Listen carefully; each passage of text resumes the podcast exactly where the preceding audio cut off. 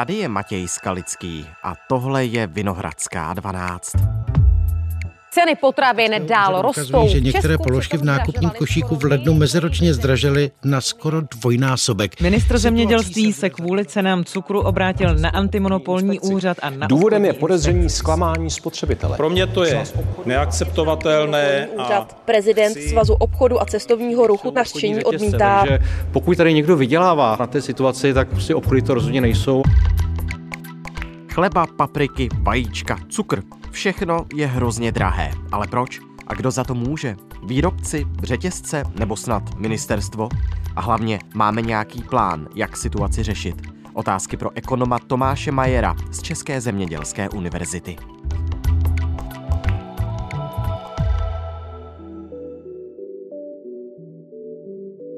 Dnes je středa, 1. března.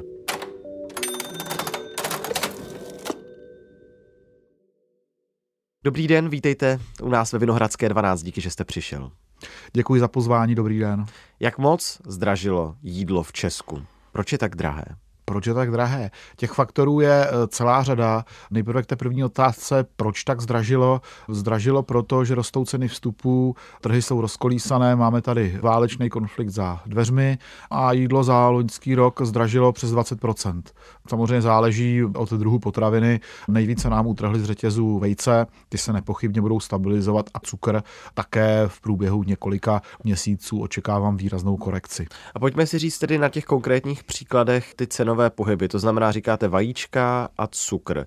A o pětinu v globále za loňský rok je to, rostly ceny. Je to spíš Takže... 25%, uh-huh. nějaká taková velice podobná hodnota. Co se týká toho cukru a těch vajec, tak tam to bylo takřka o 100%. Tam to bylo opravdu hodně, ale jak říkám, očekávám v následujících měsících, že to poleze dolů, že se ta cena bude korigovat. Uh-huh. A to znamená, že když vajíčka stály kolik? Třeba 60, loňský rok, 10 vajec, tak teď... Uh, 60 korun určitě nestály v loni, nebo respektive ne na začátku roku. Třeba z volného chovu. To už je, zase záleží na tom, bereme spíš nějakou průměrnou statistickou Dobře. cenu, kterou samozřejmě eh, biovejce eh, z nějakého chovu na podestýlce, tak tam je to výrazně dražší, ale nějaké, řekněme, vejce z takové ty mainstreamové, které kupuje, řekněme, většina spotřebitelů, eh, včetně mě, tak ty stály nějakých 4 koruny, 3,50 nebo něco takového. A teď se to vyšplhalo až k 7 korunám. Za jedno vajíčko, tak. Ano, za jedno vajíčko. Cukr nebo vejce teď stojí dvakrát víc než v loňském roce. Máslo zdražilo meziročně o polovinu, chleba o třetinu. Cukr krystal zdražil ještě víc, zatímco před rokem bylo v obchodech kilo za 15 korun a 50 haléřů, teď je to přes 30 korun. Podle agrární i potravinářské Auto cukru, tam to bylo podobné, to znamená zase skoro 100%. Tam to bylo asi, myslím, že Český statistický úřad eh, vykazuje asi 95% nárůstu. Papriky teď stojí asi 200 korun za kilogram. Uh, ty papriky jsou trošku... Ale je únor, takže... Je únor, je to trošku sezónní zboží. Uh, my v paprikách samozřejmě soběstační nejsme, není to třeba jako u toho cukru, nebo řekněme u vajec, tam ta soběstačnost je, u vajec není teda 100%, u vajec je řekněme někde na úrovni kolem možná 80, ale ty papriky prostě my pro ně nemáme podmínky, u nás se to zejména musí pěstovat v nějakých sklenících nebo v něčem takovém, takže jsme závislí svým způsobem trošku na dovozu. I to tady může hrát jistou roli, ale také během několika měsíců očekávám, že ty trhy se stabilizují. Možná ty ceny vyšponovaly i drahé energie, ne? Protože, jak říkáte, ano, musí se to pěstovat ve sklenících, tak to něco stojí. Drahé Teplo, světlo. Drahé vstupy, ale taky chemikálie. Třeba tohle se poměrně výrazně chemicky ošetřuje. My, ekonomové, tomu říkáme, že je to takzvaná intenzivní výroba, že máte poměrně velké množství vstupů, ale také vlastně na konci toho výrobního procesu je poměrně intenzivní výnos. Takže tohle tam hraje také svoji roli. Kdo tedy za růst těch cen může nejvíc, nebo co? Kdybyste měl vybrat skutečně jako toho hlavního, nechci říkat úplně vyníka, ale ano, vyníka. To je jako kdybyste řekl zhruba, jestli pro nás je důležitější ten zemědělec nebo ten zpracovatel nebo ten obchodní článek. Jo, tady je hrozně těžké ukázat na, nějakého, na nějaký jeden článek. Ono eh, po každé je to trošičku někdo jiný, po každé je to trošku nějak jinak. Jo, třeba za cukr nepochybně eh, mohou eh, obchodní řetězce prostě, hmm. že tam se to utrhlo opravdu z řetězu v tom smyslu, že teď se cukr nevyrábí, není žádná cukerná kampaň, jo, ty cukrovary vlastně stojí nebo spíš produkují něco jiného. Takže tam je to jedna věc, ale pak je tady celá řada dalších eh, druhů potravin, kde se zdražuje napříč tou výrobkovou vertikálou. Jo, takže nelze ukázat na jeden ten článek, to určitě ne. Přitom obchody upozorňují, že jejich ziskovost je jen do 3%. Je to tak, ta ziskovost určitě toho obchodního článku není nějaká přemrštěná. My jim rádi nasazujeme trošičku psí hlavu, protože eh, je to v té celé výrobkové vertikále od toho vlastně zemědělce, nebo spíš ještě od těch vstupů, co ten zemědělec nakupuje, až pro toho konečného spotřebitele, tak je to vůbec ten nejsilnější a nejkoncentrovanější článek. Eh, to zcela nepochybně. On tvoří vlastně cenu jak pro nás, pro spotřebitele, tak do značné míry i diktuje nebo tahá za další provaz při vyjednávání o nákupu, tedy zejména když se handrkuje s potravináři. Mm-hmm. Jo. E, takže tím vlastně on je trošku v tom hledáčku a celkem oprávněně i antimonopolního úřadu a podobně, ale e, nemyslím si, že ty zisky obchodního článku by byly nějakým způsobem přehnané. Zase my spotřebitelé buďme rádi, že ty obchodní řetězce tady svým způsobem existují, protože kdyby jich nebylo, tak to vidíme třeba teďka u ceny piva v restauracích, jak hmm. šíleně zdražuje, ale eh, ten obchodní článek, ty obchody, ekonomové tomu říkají takzvaně off-trade, vlastně distribuční kanál, tak tam ta cena roste velice pomalu což je plus k nám směrem ke spotřebitelům. A k té cenotvorbě ne, že bych chtěl cokoliv předjímat, ale přeci jenom to dominantní postavení určitých velkých hráčů na trhu, když si i podíváte do jakékoliv ne vesnice přímo, ale třeba menšího města, kdy tam pořád dokola máte ty samé řetězce které ještě navíc patří často jedné firmě hmm. v zahraničí, tak to přeci nějakým způsobem ale může ovlivňovat to, za kolik tam ty lidé nakupují. Samozřejmě ovlivňovat můžou, ale oni ty obchodní řetězce si musí dávat pozor, aby nějakým způsobem nevyčnívali, aby je eh, neobtěžoval eh, antimonopolní úřad a hlavně ono se to nezdá, ale i ten český trh je poměrně vysoce konkurenční, co se týká malou obchodu. Takže nemyslím si, že by tam bylo to nějaké přehnané. Jo. Jo. Eh, ono... Mě napadlo, pardon, tak my můžeme jmenovat ty konkrétní řetězce, tak máte tu Kaufland, Lidl, to je, ano, to je, to jedna, je skupina. jedna skupina.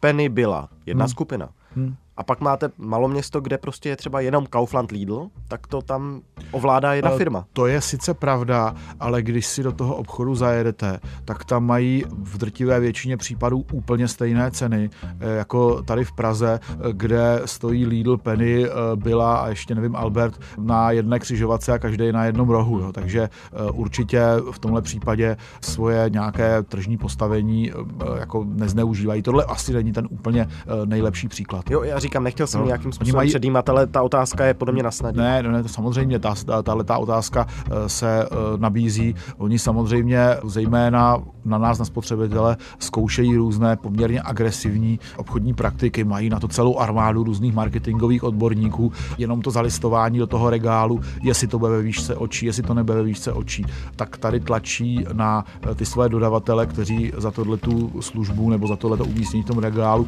platí neskutečné peníze za to to zalistování. Takže eh, může se zdát, že to jejich postavení je opravdu jako nějaký extrémně silný, ale já si myslím, že ne. Také jsou v konkurenčním prostředí. Zpět k té otázce, kdo za to nejvíc může, že ty ceny jsou tak vysoké, tak vstupy rostly. Vstupy, vstupy, jednoznačně vstupy. jednoznačně vstupy. Krmiva určitě, dražší, ur, energie dražší. Ano, určitě bych tady jako v globálu neřekl, že selhává tržní prostředí, to v žádném případě. Může to někdy dočasně vystřelit třeba jako teďka v tom cukru, ale zase, když si to přepočítáme, průměrný Čech sní za jeden den asi 100 gramů cukru. Hmm. Jo, 100 gramů cukru. Takže to je řádově za den se to cenově promítá v té naší peněžence třeba o nějakých řádově možná desetníky nebo něco takového. Takže nevidíme zatím, že je to něco strašného, že nás to šíleně dusí a ten trh poje do rovnováhy. Obdobné to teďka bylo do nedávna až do Vánoc eh, s cenou másla. Už nějak eh, po Vánocích byly signály a teďka jsem viděl máslo snad, že stálo někde v akci i 30 korun, takže jako zase naopak bych řekl, teďka je spíš na trhu přetlak. A, a zase uh, otázka, jaké máso, ano, jaké kvality? Tak tak myslím teď jako máslo, které se může nazývat máslem, takže ano. musí mít těch aspoň 80% tuku. Většinou ty másla u nás mají 82 a čtvrt kilogramu, jo, tohle beru jako máslo, takže, takže jedno je to tak, po druhé je to tak. On ten agropotravinářský trh prostě má trošku tu nevýhodu. Z mnoha důvodů je cenově poměrně dost volatilní, to znamená, že jednou je cena nízko, po druhé vysoko. Bych to přerovnal k nějakému jinému trhu, tak snad jedině eh, trh eh, s ropou eh, je takhle volatilní. Jeden rok stojí barel ropy 70 dolarů, druhý rok stojí 150. Přesně tohleto vykazují i ty agrární trhy. Jo, a čím vlastně my jsme dále od toho zemědělce, tedy přes tu prvovýrobu, přes nějaký ten obchodní článek ke spotřebiteli, tak se tahle cenová volatilita jako trošičku stírá přece jenom. Cukr, cukr, cukr, tolikrát omílaný už, ten byl taky eh, velkým tématem schůzky ministra zemědělství Zdeňka Nekuly z KDU ČSL se zástupci svazů teď z kraje tohoto týdne.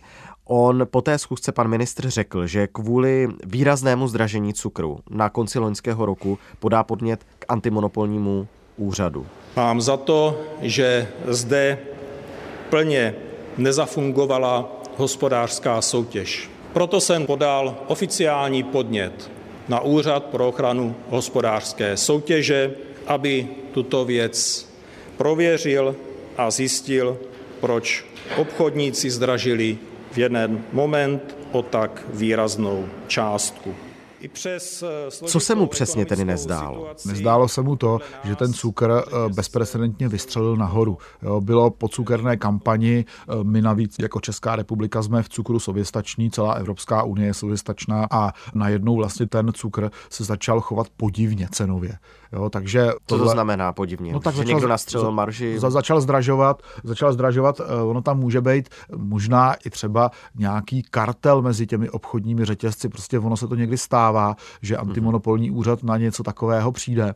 Já si myslím, že tam je hlavně důležité, že minister vyslal tenhle ten signál do světa, že se něco děje. Jo, že jako trošku, oni mají, sice je to vysoce konkurenční prostředí, ale eh, ty obchodní řetězce mají poměrně významný eh, tržní podíl, každý jednotlivý z nich, eh, takže jako je to signál, dávejte si opravdu pozor, ten stát na vás trošku může zakleknout. A řeší jo? tu situaci včas, protože se bavíme o konci loňského roku a máme tak. začátek března teď už? Tak já nechci rozhodně obhajovat pana ministra, ale on si určitě musel sehnat nějaké podkladové údaje a podobně. Mohl to třeba řešit o měsíc dřív, hmm. ale rozhodně bych tady jako za to pana ministra nechtěl nějakým způsobem kritizovat. On se kvůli cukru obrátil i na obchodní inspekci. A to kvůli jakýmsi slevovým akcím. Zase Týká se to cukru, týká se to toho, že mohlo dojít k nějakému klamání spotřebitele, tam se jedná o co? Já přesně nevím, co tam bylo, ale spíš bych řekl, že to asi bylo, eh, cukr extrémně zdražil, pak ho trošku zlevnili a dali ho do akce, aby to, vypadalo, aby to, vypadalo aby to opticky hmm. vypadalo. Jo? Takže to jako není úplně nic nového. Jako spotřebitelé prostě musíme být extrémně v pozoru, co se týká obchodních řetězců, protože oni přesně vědí, co se nám odehrává v hlavě a na to právě pasují veškeré ty svoje akce. Jo? Že má supermarket akci eh, na nějaký produkt, eh, výrazně to zmedalizuje, pak tam třeba přijedete a není tam vůbec nic. Jo. Tohle třeba by měl řešit primárně antimonopolní úřad, případně eh, Česká obchodní inspekce. To fakt hrozně, jak to všechno letí nahoru, tak to je šílený. Já si myslím, že to dělají řetězce, že tam mají vysokou marži. Chodím nakupovat minimálně, posílám manžela, protože ceny potravin stouply natolik hodně, že mám vztek a nemůžu se na to dívat. Už si opravdu nedáme třeba to ovoce nebo zeleninu, tu, na co máme chuť, ale tam opravdu šáhnu na to, co je v akci. Změnilo se nějakým způsobem chování českých nakupujících a zákazníků v době vysoké inflace a drahých potravin? Že jsme prostě tak. přestali kupovat kvalitnější, dražší, luxusnější potraviny a začali jsme prostě šetřit? Ono záleží samozřejmě, jaká vrstva obyvatelstva, ale tohle to vždycky prostě bohužel dopadá na tu sociálně nebo ekonomicky hmm. nejslabší vrstvu. Jo, starobní důchodce, třeba nějaké rodiny s dětmi, s více dětmi, eh, to je vždycky zásadní problém, takže omezují svoji eh, spotřebu, kde se dá, ale ono zase jako ta cena je takový geniální indikátor, ono nás to nutí opravdu šetřit, jo, jo že nevyhazujeme tolik, eh, že trošku si předěláváme děláme nějaké ty svoje spotřebitelské preference. Jo, takže samozřejmě přirozeně, ale on na těch potravinách se až zas tak úplně jako šetřit nedá, protože tam ekonomicky vzato je poměrně nízká cenová pružnost. E, to se týká nás spotřebitelů. Dám třeba příklad. Když nám zdraží chleba třeba o 10%, nebo řekněme o 20, teď bych řekl, že to možná bylo o těch 20, hmm. možná i o 30, tak my tu svoji spotřebu třeba snížíme jenom o 5%. Jo, reagujeme takzvaně nepružně. Jo. A čím vlastně to zboží je takzvaně luxusnější, jo, třeba už u e, masa se to blíží e, jedna ku jedné. Jo, e, a když je to nějaký opravdu jako luxusní statek, nějaká svíčková nebo něco takového, tak tam ta pružnost může být třeba i vyšší než jedna právě. Mhm. Jo, takže, no, těžko takže, se zbavíte chleba, že jo? Těžko se zbavíte chleba, těžko se zbavíte brambor. Jo, to, ať to bude stát, co to bude stát, hmm. tak my to budeme kupovat ve víceméně stejném konstantním množství. A přesto ale pozorujete, že se přestalo prodávat tolik potravin? Já bych řekl, že spíš jako těch trošku s vyšší přidanou hodnotou právě. Určitě ne těch základních, určitě bychom jedli méně brambor nebo spotřebovali méně pečiva, to jako určitě ne, řádově maximálně o nějaké to procentíčko. Jo, ale třeba masa, eh, ono zase tam je zase třeba u toho masa zajímavé to, že za poslední rok extrémním způsobem zdražilo drůbeží maso. Hmm. Tam ten nárůst byl o nějakých 20%, ale u vepřového masa eh, ty změny byly minimální. Takže často právě eh, přechází na eh, to, na to relativně levnější maso. Tomu se říká ekonomicky substituční efekt, jo, že vlastně nahrazují velice podobné zboží nějakým jako jiným. Jo. Takže, takže eh, spíše tam charakteristické je tohle, že ten eh, člověk jako v té hlavě poměrně výrazně kalkuluje, co je takzvaně relativně levnější. Dává vlastně důraz na ty takzvané směné relace. Jezdíme častěji pro potraviny do zahraničí a je tam skutečně levněji? Jak co? Jak co? Ono trošku si musíme vzít ten spotřební koš, že někdo, něco tam levnější je, něco tam levnější není. My tady sedíme v Praze a jet na nákup někam do zahraničí je čerý nesmysl. Jo? Když se podíváme na ceny benzínu, trvá to dlouho a podobně, ale kdybych já žil někde v pohraničí, eh, tak bych nepochybně část produktů v zahraničí nakupoval. To jako jistě ano, ale zase i ten český trh má některé svoje výhody, eh, že něco tady prostě levnější máme, takže já bych to nebral tak jako paušálně, neodsuzoval bych to.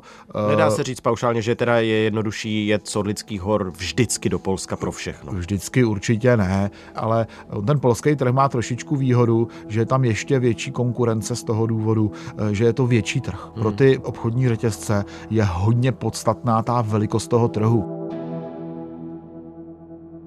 Já se vrátím ještě k té schůzce pana ministra Nekuly ze zástupci svazů. Prezident Svazu obchodu a cestovního ruchu Tomáš Prouza prohlásil, že pokud chce vláda snížit ceny potravin, tak musí, a teď dal A a B, tak nejdřív za A, navrhnout snížení DPH. Pokud chce ministr eh, lidem zlevnit potraviny, eh, musí navrhnout snížení DPH. Opakovaně to sliboval, pak to vždycky odvolá, pak to zase slíbí. Je to podle vás cesta? Cesta, no, já jako spotřebitel, jo, super, ano, jo, ať nám... jako sníží, ekonom, jako, jako ekonom. Jako, jako ekonom, eh, nebo spíš jako makroekonom, eh, s tím mám samozřejmě velký problém, eh, protože stát funguje na základě toho, že vybírá daně a přerozděluje to nějakým způsobem. Jo, takže já bych zase jako to nadšení poměrně výrazně brzdil. Stát nejenom, že tady musí teďka hradit nějaké sociální dávky, máme tady povinnou valorizaci důchodu, o tu teďka ano. tady jde, je tady obrovský, obrovský bojuje. boj o to a prostě to je hrazeno z těchto těch daní, ale nicméně pokud by stát k tomuhle tomu chtěl přistoupit, snížit daň z přidané ano. hodnoty, eh, tak to musí dělat velice obezřetně, protože ono neplatí, že automaticky snížení daně by vedlo ke snížení ceny. A všech to, potravin nebo základních potravin? Jenom... Eh, já zase jako záleží prostě, jak si, záleží prostě, jak si ten stát ty cíle nastaví. Jo. Hmm. Ano, můžeme skrz tohleto pomoci těm nejchudším, třeba nějakým vrstvám obyvatelstva a podobně, ale pak zase prostě ta e, příjmová stránka rozpočtu bude na tom byta, takže nebude tolik peněz na eh, výstavbu dálnic, na nějaké sociální programy, zase na takovou tu transferovou pomoc eh, těm nejchudším. Jo. Takže já jako bych si nedovolil vládě tady nějak radit, ona si to musí propočítat i ve vztahu ke svému politickému nebo ekonomickému programu. A za B tedy, to, co navrhoval Tomáš Prouza, tak ten druhý návrh se týká prověření tržní síly dodavatelských řetězců. A druhou věcí, která by pomohla snížit dlouhodobě ceny potravin, je to, že by bylo potřeba rozbít konkurenčních dominantních dodavatelů. Vy tady máte u řady potravin jednoho, dva dodavatele, kteří mají třeba dvě třetiny trhu, diktují si ceny. A to mám rozumět jak. Co se týká dodavatelských řetězců, eh, tak tady myslí hlavně potravináře. Jo, eh, jestli tam nemají nějaké tajné dohody, jestli tam nemají nějaké kartely eh, nebo něco obdobného. To, co minister si... teďka dělá, to, že podal podnět k antimonopolnímu úřadu. On to, podal, on, on to podal spíš na jako obchodní řetězce z hlediska právě toho cukru, jak jsem to z médií pochopil. Jo, ale samozřejmě pan Prouza spíš reprezentuje právě ty obchodní mm-hmm. řetězce, takže ten pochopitelně hájí ty zájmy. To je vždycky, já když se dívám na tyhle ty politické debaty, a e, jako apeluju tady na všechny, vždycky si musíme být vědomi, za koho ten dotyčný člověk vlastně v tom studiu nebo v té televizi, v tom rádiu, v těch novinách prostě mluví. A každý přirozeně používá metodiku výpočtu třeba těch cen, která je mu, e, řekněme, blížší, která jako ukazuje tu vinu toho zdražování na ty ostatní, prostě hájí svoje zájmy. Kdy začnou potraviny zlevňovat? Vy jste na začátku říkal, že sami od sebe by asi jako, že to tržní prostředí funguje, takže díky vlivu trhu začnou zlevňovat, ale kdy? Eh, začnou zlevňovat, eh, určitě. Eh, já to vidím několik měsíců zrovna v té zelenině, prostě tam si myslím, že někdy nějaký květen, červen nebo něco takového, ale zase nedělejme si pro boha iluze, že by se to vrátilo na tu úroveň před invazí na Ukrajinu hmm. nebo před, před, řekněme, tou vysokou inflací. Jo. Bude to dolů, bude se to korigovat, to zcela nepochybně, ale už na ty hodnoty předválečné prostě se v žádném případě nemůžeme dostat. Byl by to ekonomický nesmysl. A že mainstreamové vajíčko už nebude stát nikdy 3, 40, 3,50? Já si myslím, že ne. Může třeba dočasně dojít k nějakému poklesu, eh, ale zase eh, to je, že oni ty, ono ta volatilita je oběma směry. Jak jsem třeba teďka uvedl u toho másla, když jsem viděl to máslo za 30 korun, hmm. tak tady ekonomicky je nesmysl, aby se to dlouhodobě udrželo, protože někdo na to má ztrátu. Pravděpodobně bych řekl teďka, to budou spíše právě ty eh, dodavatelské řetězce, tedy ty potravináři. Si osobně myslím, ale možná to nemusí být pravda. Prostě tohle je neudržitelný, aby máslo stálo 30 korun. Zase naopak eh, za rok, za dva budeme svědky, kdy znova bude atakovat nějakou hranici 70 korun, takže prostě bývá to tak, ale v průměru ty ceny, pokud bychom vzali nějaký průměrný cenový index u spotřebitelské ceny potravin, tak už to těch hodnot nedosáhne. Tak moc díky, že jsme o tom mohli společně mluvit. Rádo se stalo na sklánou. Tohle už je všechno z Vinohradské 12, z pravodajského podcastu Českého rozhlasu. Dnes s Tomášem Majerem z provozně ekonomické fakulty Univerzity Karlovy. Ptal jsem se ho, proč je tak drahé jídlo v Česku a co s tím dělat. Další epizody Vinohradské 12 najdete na našem webu iRozhlas.cz, v aplikaci Můj rozhlas i ve všech dalších podcastových aplikacích. A můžete nám i psát, a to na adresu vinohradská12 zavináč rozhlas.cz. Naslyšenou zítra.